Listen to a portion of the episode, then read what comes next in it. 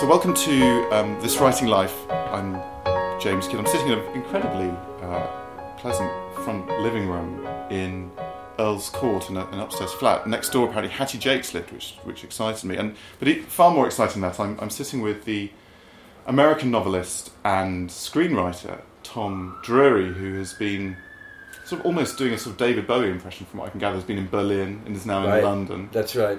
I know several screenplays, but Yeah. there's a screenplay coming of Yes, the Driftless area. Uh, that film will be coming out this year, I believe. in America, Britain, all over. Don't know. I mean, okay. I'm not really sure of the distribution. It's in post production now, and so there will be news about it. I'm sure. have you seen any? Do you get to see rushes and? Uh, I've seen some. Yeah, yeah. How is it? is it an eerie feeling to see? No, it's not eerie. it's um, I was on the set when the film was made, so I got to see it all, you know, or a good bit of it. Okay. you know, not like the car shots, because that would be a separate unit, but um, a lot of the stuff I got to see live as it happened, which was an incredible feeling. Like, really, to have your, you know, you've made a novel, you've turned it into a screenplay, and now people are acting it out in, in sort of like it's an embodiment of the characters that you made and put down on paper. And then Mm. to see them acting it out is like, it's really profound and it changes you know like the story is different um, from the novel you just get things get more economical you know in a film because you think about like well what is absolutely essential and what isn't so i changed it and and yeah i'm, I'm very interested in seeing it come out With certain novelists, that's a, the idea of what's essential is a is, is, is for any novelist is going to be a fairly important question. For you, what's essential and inessential seems to be almost one of the ways we could describe your your Yeah. work. That Yeah. um, sometimes the, the seemingly the most offhand comment might be might encapsulate the novel. Was was that, that did that make that process rather rather difficult to, to structure? Um, no, because I mean there was still there's still room for like normal conversation and the way it sort of works and doesn't work, and so there's still offhand comments that you know reflect the story um, and the overall arc of the story. So yeah, so there's still some of that, but it's just you you see you just see like well and you do, this process also happens in writing. You you see like well, you have two characters that are are functioning somewhat the same. You can make them one. It should, they should be one character. They're really one character. Scenes that are nice in them themselves, but they don't push the story forward, yeah. are more. That's more clear in a screenplay, or it's more clear certainly on the screen than it is in a novel. And I like the episodic. I like I like I like films, but I also like novels a lot, and I realize they're not the same thing. I mean, an obvious difference is that you're collaborating with other people. You're collaborating Yeah. with the director, Yeah. with producers, Yeah. and also with, with actors. How do you how do you find that sort of slightly coming out of that intense? Good. work? I worked with the director Zachary Sluser, and uh, we did a short film together. I think in 2009, and uh, and then this is our first feature that we've worked on. Um, in fact, we did the short while I, we were working on the screenplay for the feature because Zach just wanted, felt like he wanted to shoot a little film. So I had a short story and I gave it to him. I said, "Here, well, you can check this out if you like it," you know. And, um, and he, it was called Path Lights, and um, he did like it, and so we. Uh, he, he came up with a screenplay, and then we worked it around a little bit, and um, and we shot it like in I don't know five days around Los Angeles. How does that contrast that kind of collaboration with with with your everyday sort of writing life? Um, whether it's I know you, you've written as a journalist. Um, It's great. I mean, I like collaborating. okay. I like working with editors, interactions. You know, I have certain people that I ask to read my work, you know, so I like when, because it's a very solitary occupation, obviously. You're just in a room making up people and having them say things to each other. Um, so the chance to work with a cast and a crew Mm. is, is really wonderful. Is that kind of myth of the solitary writer, sort of in a in a Well, I character? mean, it's just a fact, you know. Yeah. And it, one thing that I've done from time to time is just take a regular job. So, and that's kind of has sort of broken up the the solitude a bit. It's- and- but it's of necessity. You know, I like I like the writing life, but I, it's not something that you know always um, uh, is going to be making enough money. You know, so I mean, it's a tough thing that, and a lot of writers don't really talk about. Maybe because lots of writers have lots of you know money stashed away from other sources, or, or perhaps they're assassins. Or I well, I think a lot of people do have day jobs. I mean, you know, like for example, when I was in L.A., I worked for I finished a no- I finished the Driftless Area novel. Okay. and I went to work for the Los Angeles County Museum of Art as an editor running their website. And it was wonderful. I mean, I really loved it because you're around all this art and it's just a great place, great physical environment to to work in because like when you want to take a walk or take a break, you can just go look at beautiful works of art all over the place because LACMA's a great big museum. So that was a lot of fun. How about journalism? I mean, this is perhaps a slightly sort of self-centered question. Does journalism help you um, as a help you write fiction? Some, some writers I've talked to felt they had to almost give up journalism. That some journalism get in the way. I, I would almost suggest your fiction has incredibly sort of detailed um, descriptions of fairly everyday be- behaviour. Um, it seems Uh-huh. as a, someone who has watched people closely and, and Yeah. Well, I haven't written any journalism in a long time. Okay. And I prefer to write fiction only. okay. So, but I think being a journalist, yeah, you do see a lot of people. You see a lot of different situations that you can then, you know, maybe call upon when you're imagining a story. So it's like it's a great resource, and you hear so many people talk. Mm. You know, you hear a lot of talk, and so it helps you to write dialogue. In fact, I used to love um, doing this, you know, recording uh, interviews and then transcribing them because Yeah. the way people talk is just fascinating to me.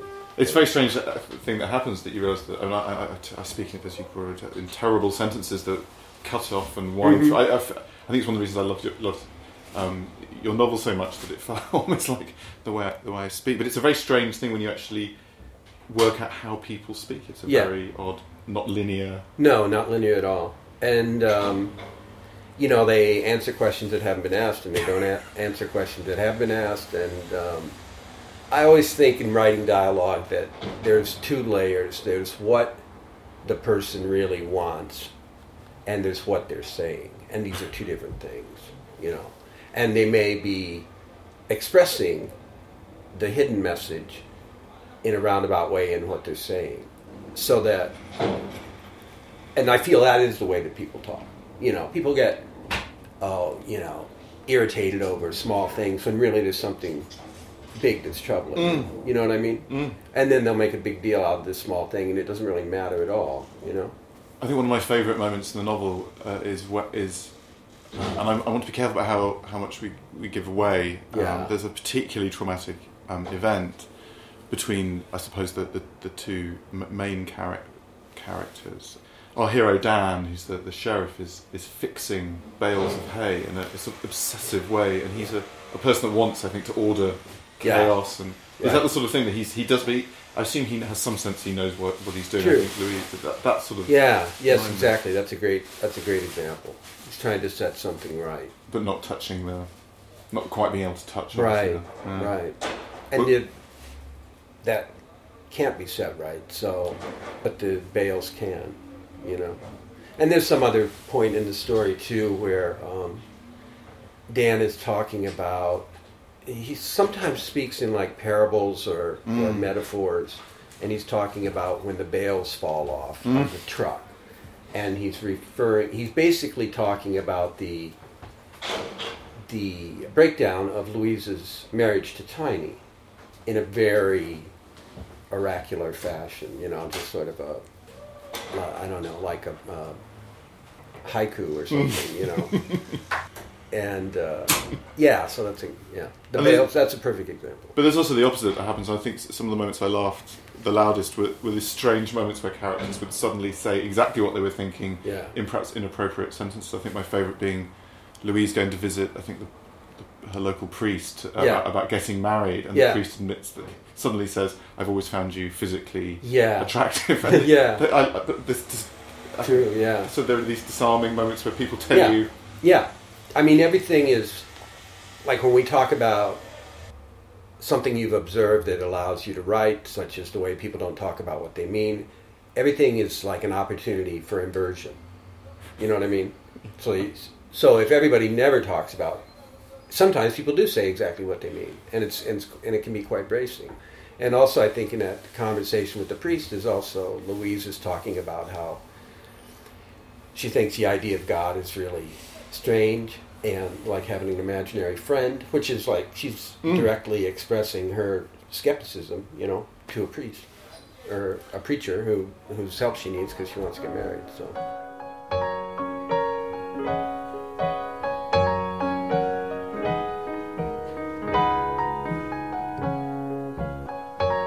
I think it's the second interview I've done recently where I've talked to a, a writer with a fairly considerable body of work and asking them to, to rewind to the to the beginning of of, of their uh, career. Um, uh, the end of vandalism is was is 21 years old. Is that That's correct.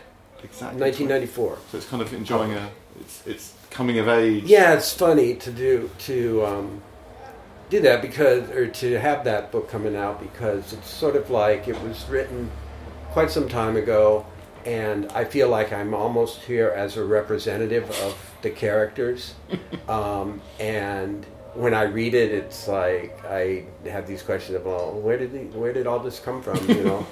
and because you're trying to, you know, it's hard to remember, you know, like Yeah. how you felt when you were writing something like that.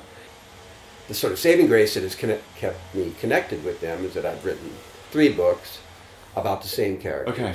The three Grouse County books. So I've come back and checked on on these characters periodically over the years. Do you have to reread the I don't. You know, maybe I should. Oh, the readers out there busily. Yeah, yeah, yeah. Maybe I should. Um, I no, I don't tend to re reread my work. Unless forced. Yeah, exactly. I did. I did revisit some, the books this week just because I was coming here to talk about them. So in case people ask you, what Mm-hmm. now on page 114? Um, one of the things that did remind me of this, this act of forcing you to go back into the past was, and it did remind me of Louise's almost everyday life of someone who walks around geographically in, in, in the place that she grew up in and is almost faced, I can misuse literally, um, by, literally and figuratively, by, by her past. If she sees someone, um, there's a lovely scene where she encounters, I think it's jo- Johnny White, mm-hmm. and almost has a sort of history lesson in their relationship and their number of their encounters, right. and is thrown back into the past. Is Mhm. is, is is returning to, to the end of vandalism? Is that is that is that you were saying it, it puts you in touch with your characters? Does it put you in touch a little bit with, with the, the version of yourself that, that wrote it? That, that, Um, to read it again, you mean? yeah, In a sense, yeah. But I still think of the characters as being apart from me. Okay. You know, it's like I'm channeling them. But a little bit, I suppose it does bring me back a little bit. And I know the influences in the writing style because in the three books, the the style changes. You know, it's like I did and I try to do different things and and not just write the same, you know, Grouse County novel every time, so that the style is uh, changes and. I could speculate about, you know, like the style changes and, and what they mean exactly. I know where they come from, but I don't know why. I mean, my writing has become more, I think, more spare. okay, The End of Vandalism is a hugely conversational novel, and they all are, they all have a lot of dialogue. But in the later novels, there's, I think, less of a tendency to have someone come in and tell a story that's related to what's going on in the rest of the story, but not directly, you know.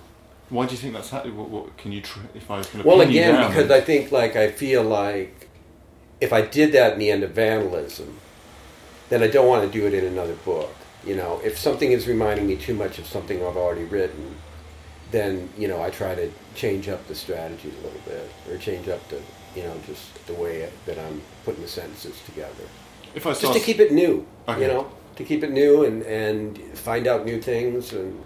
Where did this idea of the uh, sort of com- the conversational novel when you were sitting down to write, to write this? What, what attracted you to, to writing the in that particular? I guess I do. I mean, I do. Like I said, I love the way that people speak. Mm. And so and I really got into at the end of vandalism, particularly just letting him speak, you know, and like sometimes when I didn't know what was going to happen next, I would just bring in a new character or somebody who'd already appeared and have them come in and see what they said, you know, and it's, so it's very much of a spontaneous process.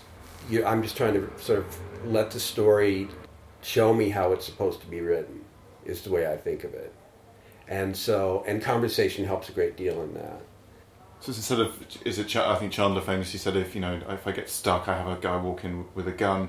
For Yeah. you, they walk in with what a sort of one liner or a story or a Right, or you know, there's some question about well, who, why is this bucket in the yard, and and who's who does it belong to, or you know, I think of the there's a part in chapter four where the, um, Louise's mother's listening to the radio, and this woman comes on and gives this long explanation, partial explanation of how to put away a seed bed. I think Yeah. it is, and I just I don't know. I mean, it was just there's a lot of references to dowel rod in that, and and that's something dowel rod we used to have around all the time because my my dad worked uh, first for the railroad and then for a hardware store, so we had like a lot of you know rural places you tend to have a lot of you know lumber lying around. So and dowel rods always just struck me as kind of humorous. So so I had you know. And like you remember, you need enough powder to make six gallons, not six gallons of powder. You know, just funny stuff that I remember. The type of thing that you would hear from you know an agricultural uh, extension agent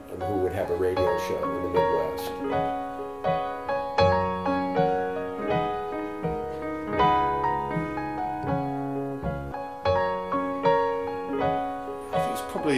Top three least favourite things that people say about books or movies or something is that the, the, the, the place is is, is, a, is another character. Is a I kind of always yeah. want to throw myself. I forget who did this, but somebody did a story.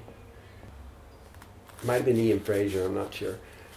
But did a story in which, you know, I think there were a few quotes like that. And then he wrote a, a little story about, you know, all these places, you know, interacting as characters.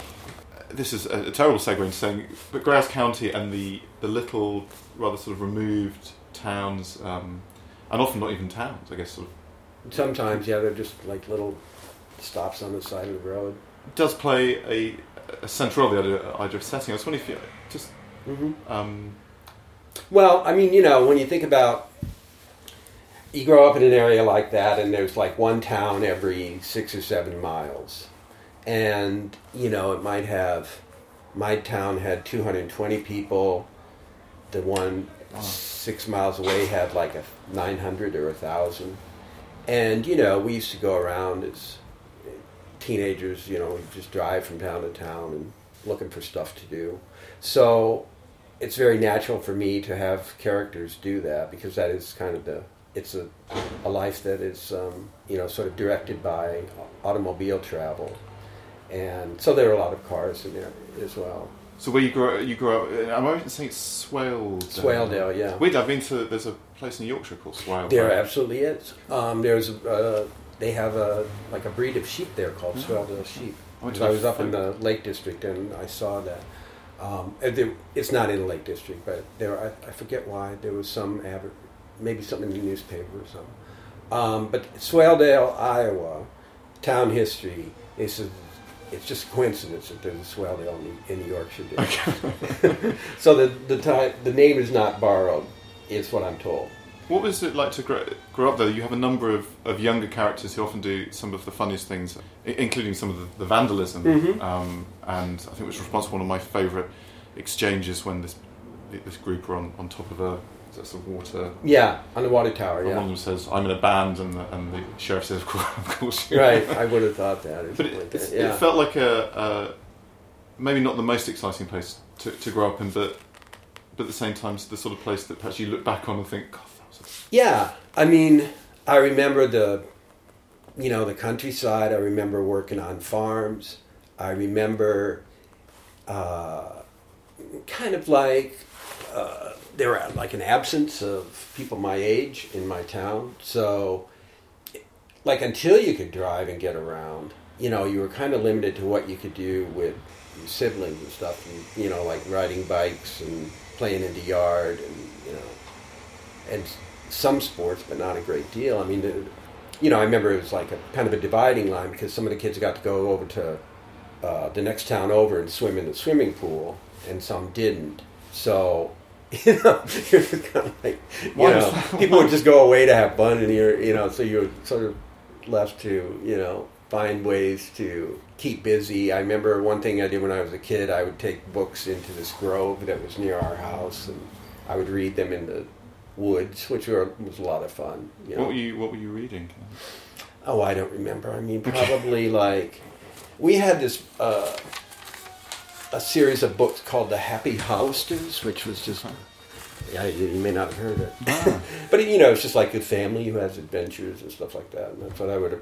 I, I read like all those books. I, I thought those were good. The Power Boys or Power Brothers or something. Power Okay. Brothers, I think, was another like Nancy Drew type thing, Oh, yeah. except with two boys instead of Nancy Drew, and uh, stuff like that. And then I think we had a humor compendium that I would read quite a bit. Was reading a an act of as well as sort of you know, enjoyment? Was it was there a sense of escape, wanting to sort of get get out of it? A lot of it, your characters are, are caught between the ones who want to get out and the ones Mhm. that, or, or have a sense of getting out and the ones Right. are either trapped or, or, or completely content to, to be. There was a sense of, um, I guess, escape would be a good way to put it, or at least experiencing the world beyond what you knew, which was not a huge world. You know what I mean? Like I didn't fly in a plane until I was in college, for example. Okay. You know. So yeah, it like practically everything lay outside my experience. So reading was a great way to live in other worlds, other times. You know. Um, I think one of my favourite lines is Dan, Dan saying at one point, and again it's almost sort of a side, or he says, "I can't even, I can't even picture Tokyo." right. And I thought it's it's an extra, an extraordinary thing that probably that's true of almost Yeah, everyone. yeah. But that, that was that it seemed to reflect an idea of this that your the dimensions of your world of your imagination were delineated geographically in, in Mhm. quite a specific way. Was that is that? Or am I being a bit? Delineated geographically, yeah, I guess that's true. I mean, I remember when the interstate highway came through, I thought that was a great development because even though, even before I could drive, I realized that you could get on this highway and go places, you know. And so it, it always held the promise of like travel. And, you know, you'd see airplanes go over and you'd think that's exciting. I wonder what they're doing. And one of the books, Tiny is lo- looking at an airplane and trying to imagine what the people on the airplane are doing. And I think that was something that I probably did as a kid. You end up looking at the sky an awful lot because the sky is very big, and um, and you know sometimes pretty amazing just as Mm. a, a graphic feature of the environment, um, and particularly so at night when the stars um, are out. It's not there wasn't a great deal of uh, light pollution, so we had a good view of the stars. I remember. I think we even saw- we could see satellites going over. I remember that distinctly, and I sometimes wonder: is that truly possible? But I believe I could. So you would, you know, I feel like I had to. That was another way that I felt, you know, sort of a, a visual sign of the possibility of a larger world and different lives than uh, we were leading,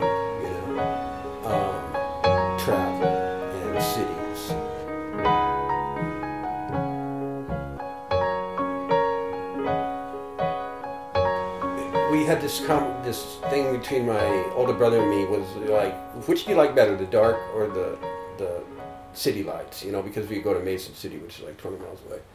And I think he liked the darkness better of the country, and I think I liked the city lights better. And you know, and then I ended up living in you know New York and L.A. and that, yeah, I was going to say, does that say something about the two of you? maybe so, yeah, yeah. But now I'm back. Okay. now I'm back. So you know, but at the same time, I'm in Berlin. I'm in London right now. You know, I'm in the Amer- I'm staying at the American American Academy in Berlin um, for a residency for you know from until May. So I'm not I'm not giving up on cities. I still love cities, but I just wanted to experience that landscape again because you know the thing is I hadn't lived there Ah, since I left school.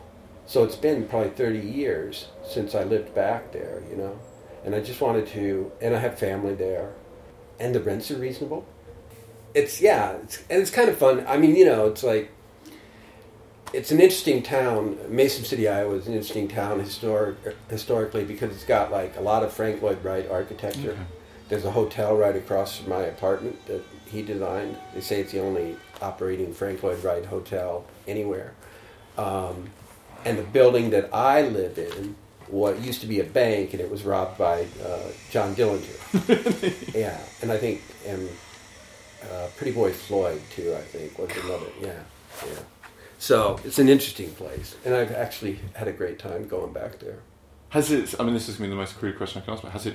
Has it changed? I mean, it, your novel um, traces a kind of che- a particular moment of, of change for the Yeah. people who, Yeah. who who live there. Now that you've actually gone back and gone back and seeing it firsthand, can you can you detect how that change has played out? I think you know you see like uh, the medium-sized cities are uh, in fact. Um, it, this is hard for me to speak about like what's going on sociologically because I really don't know. But I mean, it seems to me that the medium-sized cities are getting bigger, and the small towns. You know, some of them have found good ways to hang in there, and some haven't. And the family farms, many of them are gone now. You know, the smaller farmhouses. Um, and you see abandoned farm, I mean, abandoned farmhouses. And nobody abandons the land because the land is very profitable. Right. But it's just fewer people farming it. Okay. So that, like, a lot of this world of End of Vandalism is, you know, comes from growing up there in the 60s and 70s. That's the one thing that I, I have enjoyed doing is like writing a contemporary novel that is set in a kind of a place that resides in my imagination and originates from several decades ago. It's been Right. interesting because it's like it, it's it helps me imagine it as a new, as a different place. Okay. Yeah. What what was in the 1670s? What was happening to, to places like to the real places like Grouse County? I mean, one thing that's very hard to miss is stores shutting down, Right. Farm families where only perhaps one child out of four or 5 Mhm. remain at home. Right. Um, I mean, places in cities can sell stuff for less. So that people, perhaps in the old days when there were like a, a, a many family farms around a town, people would tend to go into that town to buy stuff because it's very handy. But the fewer farmers there are, fewer people come in to buy stuff. I mean, I'm, I'm guessing that this is an economic thing that's happening. It seems to me, just by observation, that's that's what's happened. And so people tend to go to the larger places, and the smaller places tend to go away. Um, So somewhere- like, like in my town, um, where I was going over this last night, but I hate to repeat myself, but I, I will just this is once or twice or two times. When I was growing up, there was a gas station, there was a hair salon, there was a grocery store, there was a grain elevator, there was a hardware store, there was there were two taverns, there were three churches, um, and eventually there was a library.